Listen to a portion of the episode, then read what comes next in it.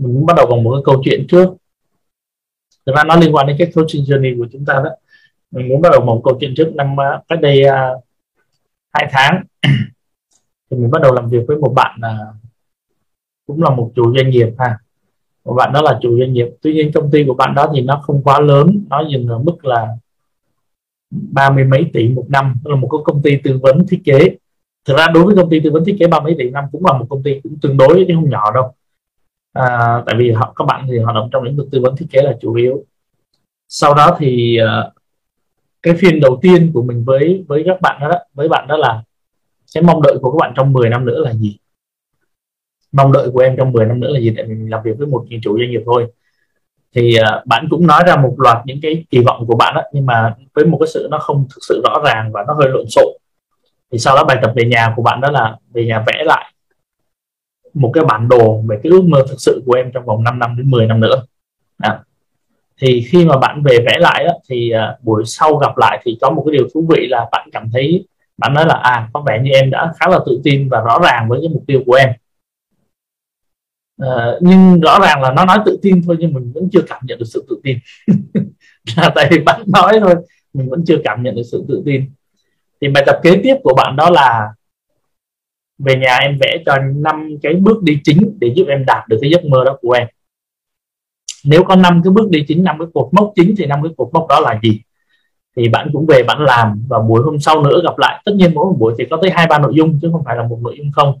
Thì buổi hôm sau nữa gặp lại thì à, bạn show cái hành trình của bạn bạn dự kiến là bước một là gì, bước hai, bước ba bốn, bước năm là gì?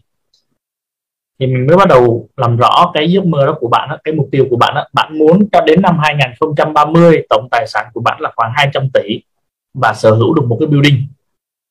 Sở hữu được một cái building ha, bạn gọi là green building.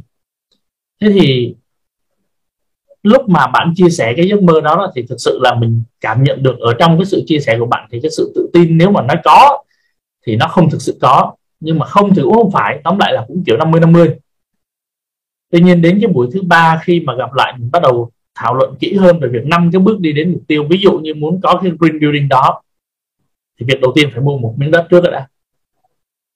Và cái miếng đất bạn dự kiến là khoảng độ 500 mét à, vuông 500 mét vuông ha để có thể xây được cái building lên. Và với ở thành phố Hồ Chí Minh thì 500 mét vuông thì bạn tính ra là khoảng bao nhiêu tiền đó. Rồi vậy thì để có được cái số tiền đó thì cái lợi nhuận công ty hàng năm nó phải đạt cái mức bao nhiêu? Đặc biệt là bạn muốn trong 2 năm tới là phải có được cái miếng đất đó. Thì bạn tính ra được là công ty chỉ cần đạt trong vòng 2 năm tới lên doanh thu khoảng 60 tỷ thôi là bạn đã có thể mua được miếng đất đó rồi. Mọi người hình dung được không ạ? Thế thì cái cột mốc đầu tiên mà bạn nhìn ra đó là công ty phải đạt cái mốc 60 tỷ trước. Hiện nay nó rơi vào khoảng ba mươi mấy tỷ được nghĩa là trong 2 năm tới, quy mô phải tăng lên gấp đôi. Sau khi có cái miếng đất 500 mét vuông đó rồi thì bước tiếp theo là bạn dự kiến là sẽ bắt đầu mở rộng công ty ra ở phía Bắc ở miền Trung. Và đến khoảng 2 năm 2028 là bạn hoàn toàn có thể khởi công xây dựng cái green building đó rồi. Sau liên tục khoảng 4 năm à, đạt được cái mức doanh thu và lợi nhuận khoảng ít nhất từ 60 tỷ trở lên và bạn đang dự kiến tăng trưởng thì nó cũng phải ở mức 20 phần trăm. Thì bạn dự kiến 2028 là đã bắt đầu có thể xây dựng được rồi và 2028 xây dựng được cái, cái building đó thì rõ ràng là gần như bạn đã hoàn thành cái giấc mơ luôn rồi. Xem các chị hình dung được không? Thế thì sau đó mình mới chia sẻ với bạn rằng là thực ra đúng là mình nên chia sẻ sớm hơn thì mình nghĩ là là là là, là có thể chốt nhanh hơn ha. Nhưng trước đó thì uh, mình mình đã không chia thực sự chia sẻ cái điều này. Thế sau đó mình mới nói với bạn là thực ra vai trò lớn nhất của một người coach đó là giúp em làm rõ cái đích đến của em trong 10 năm năm 10 năm nữa. Giúp em làm rõ cái lộ trình trong 5 năm 10 năm nữa, em cần phải đi như thế nào. Cái lộ trình đủ khả thi. Tìm ra được một cái con đường, thiết kế ra một cái con đường đủ khả thi trước tất nhiên cái đó không phải là do người coach thiết kế là tại vì nền tảng là của bạn bạn phải là người làm mà đâu phải người coach làm đâu, chỉ đơn giản mình đặt câu hỏi thôi. Và sau khi vẽ ra cái con đường đó rồi thì cái thứ quan trọng bậc nhất mà người coach cần làm là đảm bảo rằng em đi đúng hướng mà em đã vẽ ra. Hết. Trên cái con đường đi đó, công ty cần phải đạt cái mức doanh thu bao nhiêu, lợi nhuận bao nhiêu thì đã vẽ rõ, sẵn rõ ra luôn rồi. Nghĩa là cái doanh nghiệp nó phục vụ cho cái cái mục đích cuối cùng cho mục đích của cuộc sống của bạn đó mọi người hình dung được không? Vậy thì vai của người coach là đảm bảo rằng bạn đi đúng cái hướng đó trên cái hướng, trên cái con đường đi của bạn, thì có thể có những việc liên quan đến việc làm sao để tăng doanh thu và lợi nhuận cho cái doanh nghiệp đó.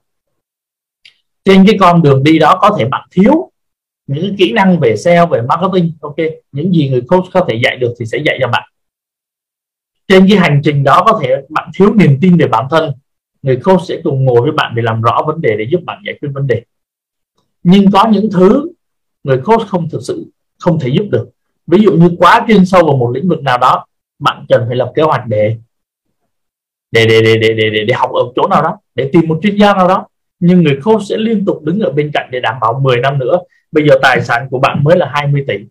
10 năm nữa bạn lên 200 tỷ. Vậy thì cái hành trình coaching nó có đáng giá không? Theo mọi người đáng giá không?